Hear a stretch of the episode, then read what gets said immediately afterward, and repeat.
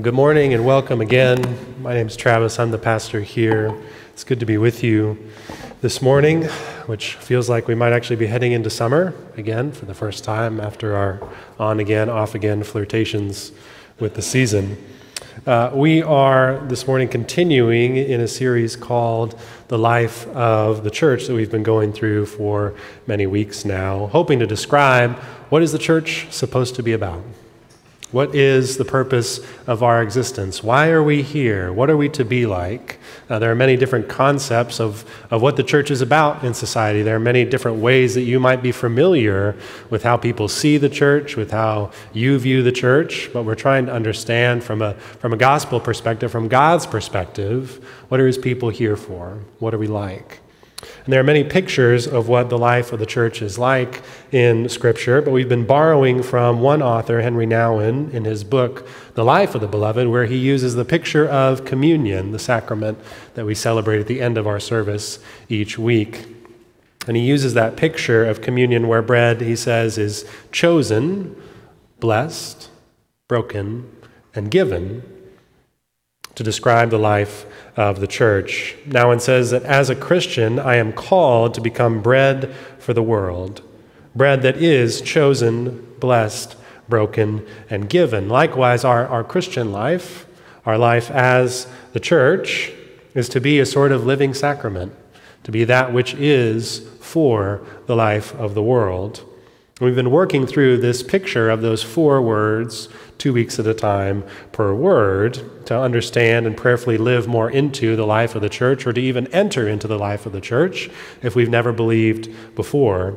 And we're continuing our look this week at the third word in Nouwen's paradigm, broken. Uh, we started looking at this last week, and we looked at how brokenness is a reality of the Christian life that is actually in God's hands, something that surprisingly lets us have more in life and not less. Something lets us have more community, more freedom, more of ourselves known by and safe with others.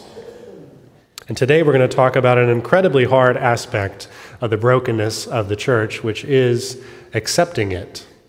Uh, now, as I said last week, brokenness is a deeply complex topic. This is not meant to cover all angles of it, all sides of what we can experience as we go through brokenness.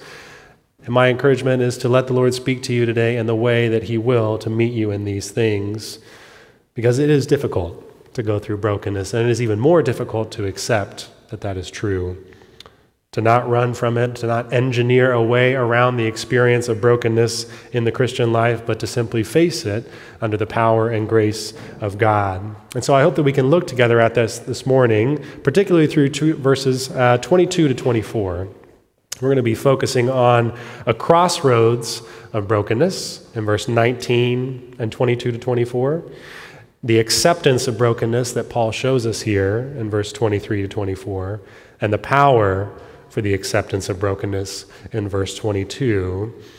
Would you pray with me as we prepare our hearts to enter into these things?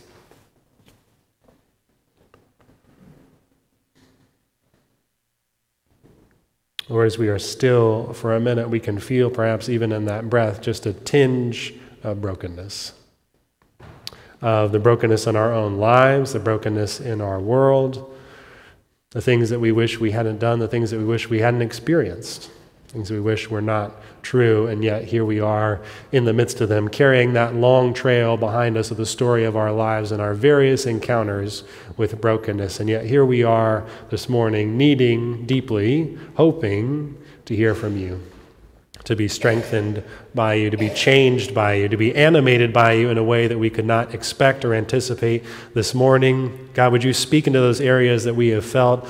Have been dead for such a long time in our lives, the relationships that are broken, the heartache that's there, the physicality that we don't have anymore, the brokenness of our bodies, the brokenness of our hearts. Would you enter in this morning? Would you help us to reach that place that Paul reaches, that place of acceptance in you? And that in that, you would give us a grace to share you with the world. In your name we pray. Amen. I invite you to have your Bibles open if you have them with you. If not, there should be one in the pew in front of you. We'll go back through the text a little bit together this morning. But Paul is talking here. This is in the middle of the book of Acts. Acts is the unfolding of what happens in the earliest part of the life of the church after Jesus has been raised, after he has inaugurated the redemption, the bringing of God's people back in from being in the outside in the brokenness of sin and death. And this is the unfolding of that story, and the large part of the story of Acts focuses on the person of Paul. And Paul is certainly someone who is no stranger to brokenness. He has suffered much and deeply for being a Christian, for being on this mission that God has given him. He's at a place of already having been through real brokenness and suffering, so much so that verse 19 can say that he was serving the Lord when he talked to these Ephesian elders about serving the Lord with them with tears and with trials with deep pain. And if you follow Paul through the book of Acts, you see that pretty much everywhere he turns is a place that involves some kind of pain and difficulty. Paul's Christian life was not just this ongoing parade of good times. It was an increasingly difficult experience. He had already lost a lot, he had had to go through a lot, he had been beaten, he had struggled. You can imagine that Paul is very tired that he is already tired at this point of the brokenness that he has experienced. And at times, he tells us just how, how difficult it was for him. If you look at Second Corinthians, that book particularly, you see just how tired Paul was. If you look in chapter 1, it talks about that he was so tired at a certain point that he felt like he should just die, that it was too much, that he couldn't handle it anymore. And yet, now in verse 22, Paul says he is facing the promise by the revelation of the Holy Spirit to him of more brokenness. Not less, more. It's not a question of if that brokenness will come. The Spirit is telling him again and again, this is coming. No matter what city Paul's in, he keeps hearing that if I'm going to Jerusalem, brokenness is going to come. Imprisonment and afflictions, verse 23, are what's coming. And unlike David in our text last week when we looked at Psalm 6, Paul is not in the teeth of that suffering right now. He's being told that it's coming, but it's not happening today. He can see that it's on the way. So he's at somewhat of a, a crossroads, you might imagine, if you were in Paul's shoes.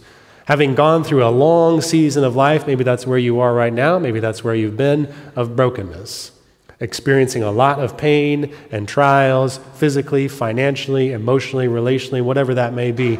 Imagine yourself being at the end of all that and hearing almost day in and day out that more is coming. You might feel yourself at a crossroads, knowing all too well what brokenness has been like for you in the past, knowing that it's coming. You can imagine yourself, you can imagine Paul feeling like you're thinking about some options thinking through some choices. You could think, maybe I'm going to try to go around this. I've been through this too many times. I'm tired of this. I can't keep doing this. I'm going to choose a path that lets me go around this, but still keep trying to do ministry. We could see Paul saying that. I'm going to stay out of Jerusalem. I'm going to go further into Asia. I'm going to go farther into North Africa somewhere, but I'm going to stay out of Jerusalem. You can imagine Paul trying to do what he feels he's called to do, still go to Jerusalem, but orchestrate safety for himself. That he's always moving secretly from house to house, only at night, only with certain people, only on the outskirts of town. You can imagine Paul being very, very sure that he's going to go, but he's not going to let this happen. He's going to exercise control. Or you can imagine that if you were in his shoes, you might just run away. You might just hide. You might just say, God, if this is what it's going to be like, then I am out. This is it. This is too much. This is the time where I say goodbye. I'm going to go around the pain. I'm going to let someone else take up the mantle.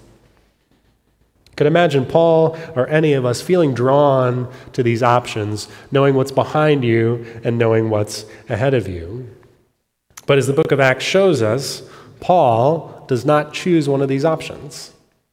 He doesn't choose control. He doesn't choose sort of going around. He doesn't choose the eject button. Instead, he chooses to accept that brokenness is going to be part of his life. He chooses to go back into the fire again, knowing just how bad it can be, knowing what it's been like so far. And I want to highlight this, this crossroads that Paul seems to be at in his choice to press on because it is not a given that he would do that. We see that unfolding in the story, but if you or I were in his shoes, you would not feel necessarily like it's a given that you're going to keep going. You might not feel sure that you had the strength to keep going. You might not feel that you had the resources, the energy that your body would even keep up if your spirit wanted to. You might not even feel like your spirit might want to. After all, if you go to the book of Jonah, Jonah was equally constrained by God. The text used that word, constrained. It could also be bound. You've got, you've got the presence of God on you. Jonah had the call of God on him, and yet Jonah said, No, thank you, and ran away. Equally constrained by God, perhaps, and yet he did not choose the first time at least, to go ahead and experience that brokenness that he would have experienced the first time, of telling a people who were his enemies, who had beaten and killed and hurt his families and his people, that God loves you and forgives you. He did not want to experience that brokenness. And so he didn't. He ran. It's not a given that because you are constrained by God, that you have a call of God on your life, that you will necessarily walk alongside that. But Paul does. He doesn't run, he accepts the brokenness. He leans into the call. And that is something that is very hard for any of us to do. Very difficult. We'll talk about the power that lets Paul do this at the end, but I just want to highlight that this is not an easy choice to make. Leaning into brokenness as part of the Christian life is not easy. It will wear you down, it will wear you out. You will continually try to find ways around it. And sometimes there is relief, and sometimes it doesn't have to be this way. But if we think about Jesus in the garden, he prayed, Father, is there some other way that we can do this? Even he felt that. If you feel that, you're in good company. But sometimes, as with Jesus, the answer is going to be no. There isn't a way around the brokenness. Paul makes a difficult choice here, like Jesus made a difficult choice in the garden. And the same is true for us. It is a difficult choice to accept brokenness as part of the Christian life, part of something that we believe God has called us to, to, to a ministry, to a service, to your neighborhood, to a school, to a friendship, to the brokenness in those areas. Leaning into that is and will be difficult. I want to be particularly clear if you are not a Christian, if you are a young Christian, the Christian life is going to be difficult. We are not here to advertise what, what is sometimes called a health and wealth, a prosperity gospel, where you become a Christian and life gets easier. It gets better, unquestionably. But it also gets harder. Scripture does not want you to be unaware, sisters and brothers in the Lord, that it is going to be difficult. It doesn't say you won't make it through, but it does say it will be difficult. Making the choice to lean into brokenness, to face the calling that God has given us in our lives as Christians, is going to be difficult. It's going to get more and more difficult societally. We are in, particularly here in Boston, a post Christian context. It is not normal, it is not even sort of respectable to be Christian. It is going to get harder to believe here, not easier. That doesn't mean there isn't something sweet to it, but it is going to be difficult. There's something remarkable about what Paul says and chooses in facing an expected brokenness. He is expecting it to be hard, but he, ex- he accepts it anyway, which is not to say, I just want to be clear in a caveat here, that we should just run into unhealthy situations. God still calls us to use wisdom. He's not saying this is a really bad idea to date this person. You should run into that. You should just wholeheartedly embrace this train wreck situation. Do it full speed. God bless you. Right? There's still wisdom. We still make decisions in community with the guidance of God. But Christianity is going to require us, as Jesus himself said, to count the cost of following him. There will be a cost associated with it, and many times that will require accepting a season of brokenness. This life, the life of the church, is hard. It is hard to accept brokenness. Our very souls and our bodies push against that because we weren't made for brokenness. We were made for flourishing and connection with God. Sin has brought brokenness in, and the consequences of that are echoing all around us and in us. And it's that that we feel. It's that that our created bodies, which were made for flourishing with God, struggle naturally against. And it takes something supernatural in us, as we're going to talk about at the end, in order to lean into these things. Because there's also something brave and beautiful about accepting brokenness as part of the Christian life. Not letting it conquer us, not letting it say if brokenness is there, as we talked about last week, that God is not, but that even more so, God may be present. So I want to think a little bit here about how Paul actually accepts brokenness. He could turn away at this crossroads, but he doesn't. He accepts it. If we look at verses 23 and 24, to get to our second point here, Paul uses language that shows acceptance. That this is what it is going to be. It's not a denial type sentence. It's not a anger. It's not a bargaining that we're seeing from Paul here about what would be coming, but accepting the brokenness that he was told would come. Verse 23, he says, He knows afflictions await. But verse 24, he says, I do not account my life of any value if I may finish my course or my ministry. He could rail against these future chains that he is anticipating. He could be very upset with God. He could be deeply depressed. He could say he doesn't want this life anymore. Instead, the way he talks about it says, This is coming. This is what my life of following Christ looks like. It looks like brokenness.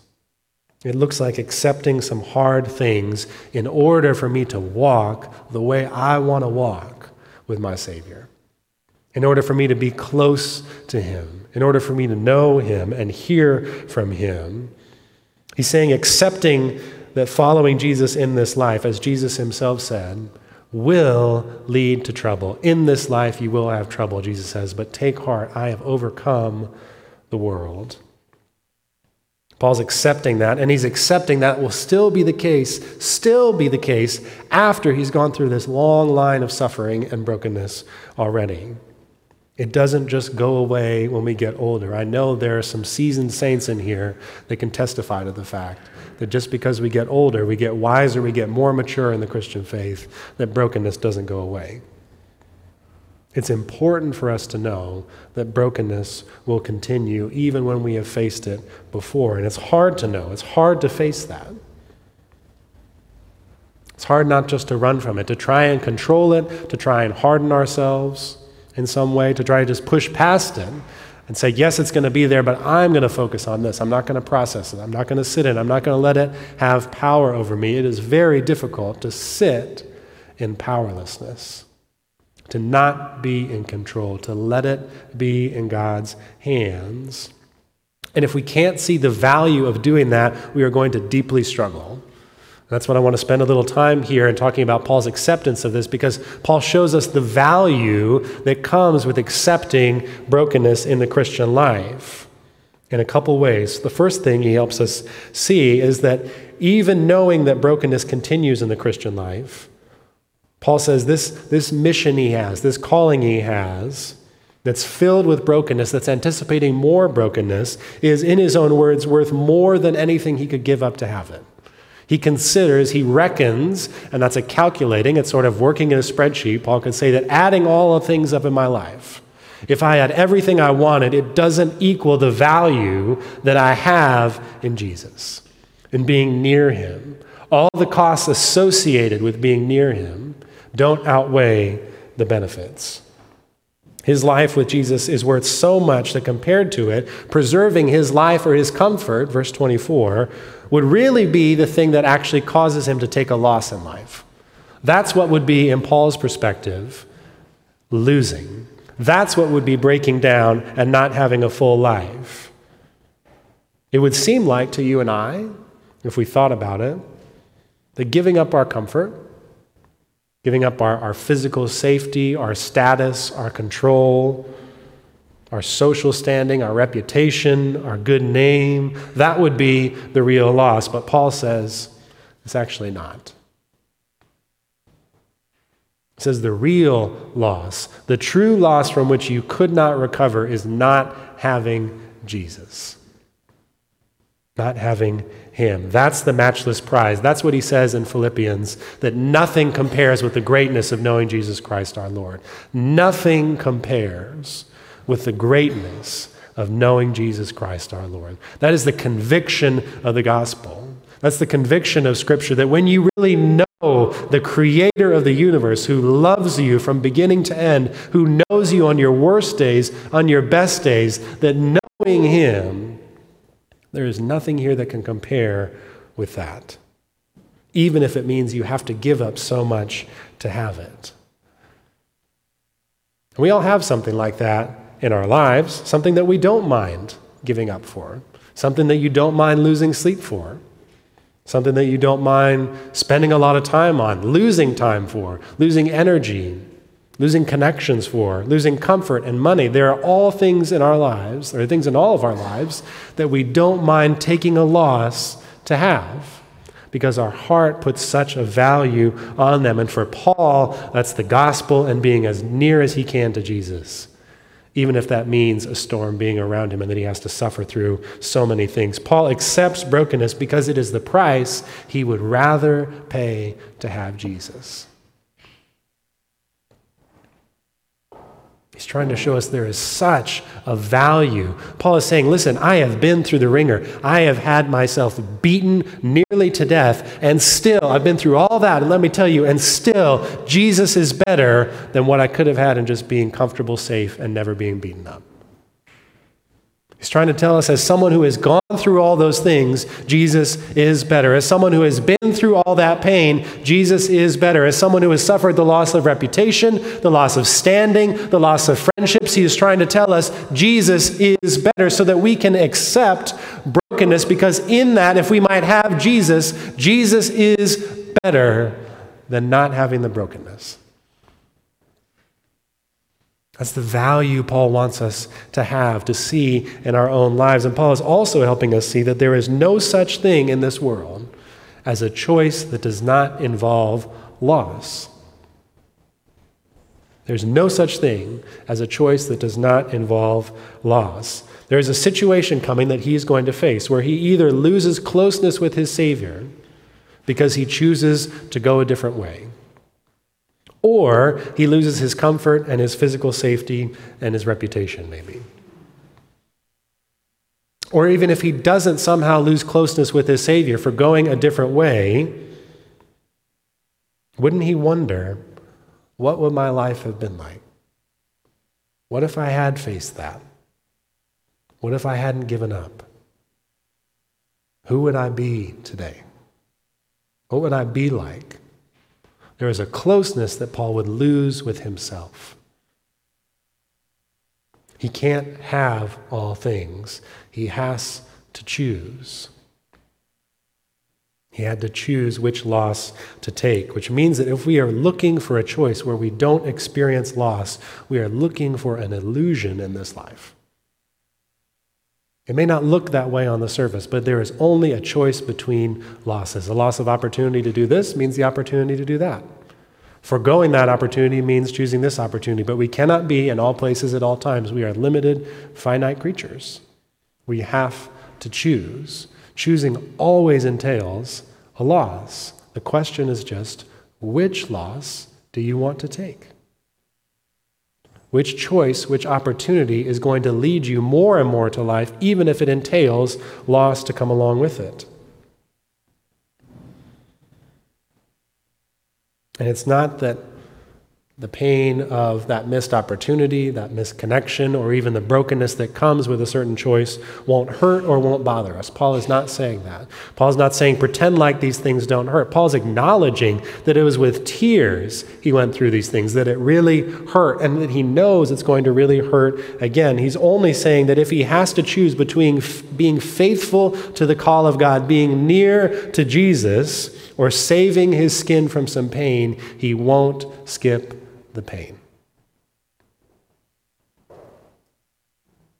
If that's what it costs to be near Jesus, he won't skip the pain because the brokenness was worth it if he had Jesus, who through his death on the cross for all the sins of all who believe gave us something more in this life than just self preservation and comfort, who gave us back connection to God, who reconciled us, who were estranged, who had no desire for God, who had no connection to God, who had no position with God, who were on the outside and not on the inside, who brought us close when we were far off he had the person who could bring him, Paul of all people, deeply lost in his own self righteousness. He had the person who had the power to bring him home. Paul's found something worth being broken for in Jesus.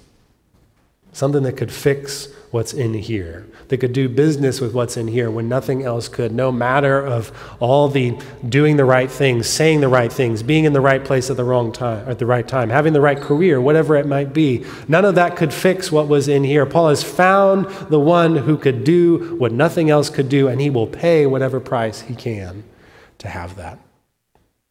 That's why he's willing to accept it, because he knows there is no such thing as a choice that does not incur loss, and this is the loss that he's willing to take, because this is the value of what he's found. See through this how deeply Paul values Jesus as someone who has been beaten nearly to death to be next to him. See him tell you from the other side of that, it is worth it. It is so hard, but it is worth it. You will not regret it in the end. That's why he's willing to accept it. But the truth is, we can see all that. We can even desire that. Paul might desire that. But how do we actually lean into that when all, every fiber of our being does not want to break? Does not want to be in that crushing pain uh, of persecution, of difficulty, of trial, whatever it might be. How do we find the power for that to get to our third consideration here? The power for such acceptance that Paul demonstrates, for, for leaning into the value that he has found and not giving up on it, comes in verse 22, because it's not in us. It's not in our feeling. We've said our body, our mind, our spirit is going to lean away from the pain. It's going to try to make the pain stop. We need something outside of us to keep us going when the body says, I just can't. When our spirit says, I just can't. When our mind says, I don't want to. We need a vision, a power, a drive to move you past the pain of brokenness when you want to say no more. When you want to say, that other stuff seems really appealing. Comfort seems really appealing right now.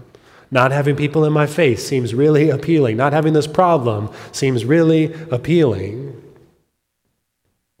Because a vision can only get you so far when you don't have the energy to carry through. The toll for pursuing it can wear you down. You need something outside of you to keep you going. And Paul says, at least indirectly here, that that something that keeps him going is the Holy Spirit. Verse 22, he says he is bound, he's constrained by the Spirit to go to Jerusalem in following Jesus. What's driving him to accept that brokenness is coming, to persist in the face of that brokenness, is the very Spirit of God in him. That's what's moving Paul. He says he feels bound. It's like he can't get away from this. He is being carried even if he feels like he can't himself. He is bound in the Spirit to go to Jerusalem. That's the outside force and the power that's moving Paul along. He has something to carry him through that's not just him. Because that would have been back to the self righteousness of Paul, of the, the me that can finally do it, the willpower, the drive, the putting all these things together, having the vision from myself. Paul needs something. Paul's whole message is testifying to us needing something outside of ourselves, outside of our own abilities. Paul is saying, The Spirit is the one that's carrying me through. I have learned to relax, to drop and collapse into the Spirit as carrying me even when I can't go. It's the Spirit of the infinite, almighty God holding him up in the midst of it all. the same Spirit that raised Jesus Christ from the brokenness of sin and death in the grave up into the resurrection. A spirit of power, power that can undo all the tolls of brokenness. We did not receive a spirit of fear, but a spirit of sonship. And the sons and daughters of God have power of God with them because God cares for, dwells with his people in power and glory and strength. And that means that Paul can stare at something even as difficult as imprisonment and affliction, which is unquestionably not as difficult as what Jesus went through on the cross and in the grave, and yet face it with the same power that let Jesus get out of the grave. He has a smaller problem, and he has the same power to deal with it. Wouldn't you feel like the wind is at your back? Wouldn't you feel like the game is already over? My boys, for some reason, even though they have no idea really who Lionel Messi is, they have this concept in elementary school that Lionel Messi is the world's greatest soccer player ever and ever. He is for this moment, but they say Messi is the greatest. They would feel like if Messi was on their little recreational Medford soccer team, that they would win, and I guarantee you they would, right? Having the Spirit in your corner is like having someone like that, the greatest of all time athlete, showing up to a first grade soccer game and playing lights out. Right? That is what the Spirit of God in your corner is like. You are facing lesser problems with a greater power. That's the confidence that Paul has that if he could raise Jesus from the dead, he can raise me out of this prison. He can raise me out of the beating that I'm going to take. It gives you a different confidence in the face of brokenness when you know that you have so much more power than you need in the Holy Spirit. You've got that level of support, and not just a level of support, you have a supporter with you. It's the presence of God, the Spirit of God, abiding with you now by faith. That's what becomes true of us as Christians, that God dwells with his people in our heart again. He is with us, dwelling with us. It's not just doing something for you from afar. He is with you as a supporter, as someone who walks beside you. You have a powerful ally standing shoulder to shoulder with you, walking along in these painful things. That's what moves you to count the cost, to accept the brokenness even when you don't want to, because you have that kind of power against this kind of problem. And this kind of problem still hurts. Let's not gloss over that. Not pretending like it won't hurt. Paul doesn't want you to pretend like it won't hurt. But you have a reason for hope.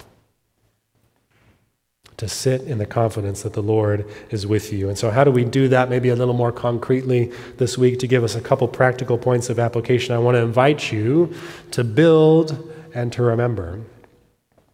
I want to invite you to find a small loss to accept this week as a way to build your strength for handling greater losses.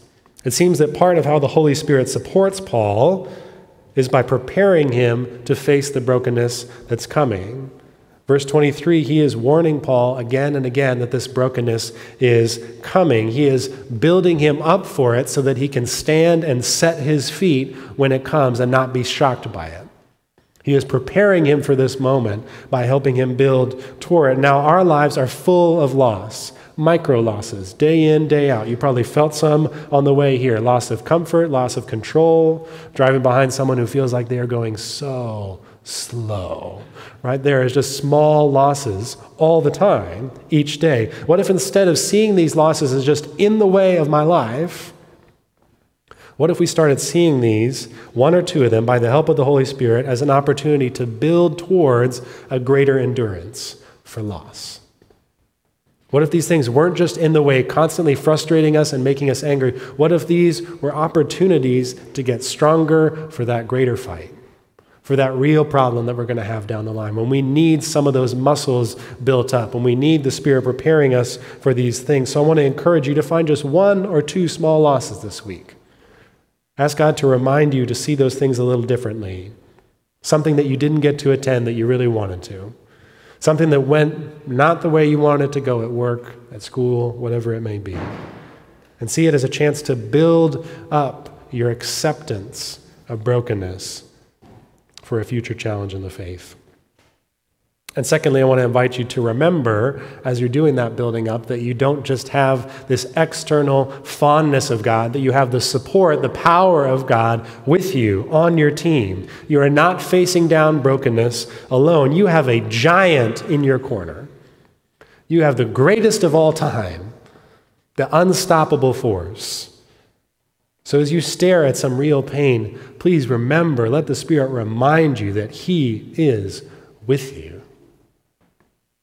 He is with you. He doesn't just see you, He is there, He is in it. He has dealt with the ultimate brokenness already, and He won't be stopped by the smaller brokenness now, however painful it may be. If He has dealt with the greater thing, He will certainly deal with the lesser thing for you. Isn't that what Paul says? Can't we be sure that He who would give us all things, will He not give us what we need now? Remember this week, you are not alone. Let's pray. I'd like to leave a couple moments for you to talk to God about what's on your heart through our service, through the songs, through the text, through the sermon. Maybe thank God for being present with you in brokenness. Maybe ask Him to be more present with you in your brokenness right now, to strengthen you, to give you more of an ability to accept loss in your life, to, to make the choice to accept difficult brokenness that you might have Him Maybe ask Him for the first time God, would you open my heart to accepting some brokenness that I don't want to accept, that I might know you for the first time, that I might call you my own, that I might have you, and not just some safety or comfort. Let's pray for a moment.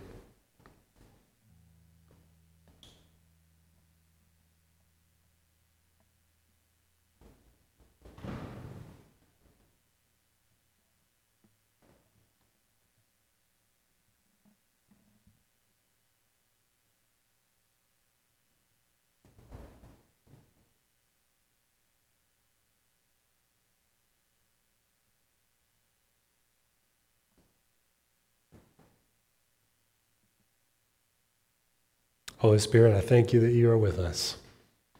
Would you be near our hearts now and hear these prayers? In your name we pray. Amen.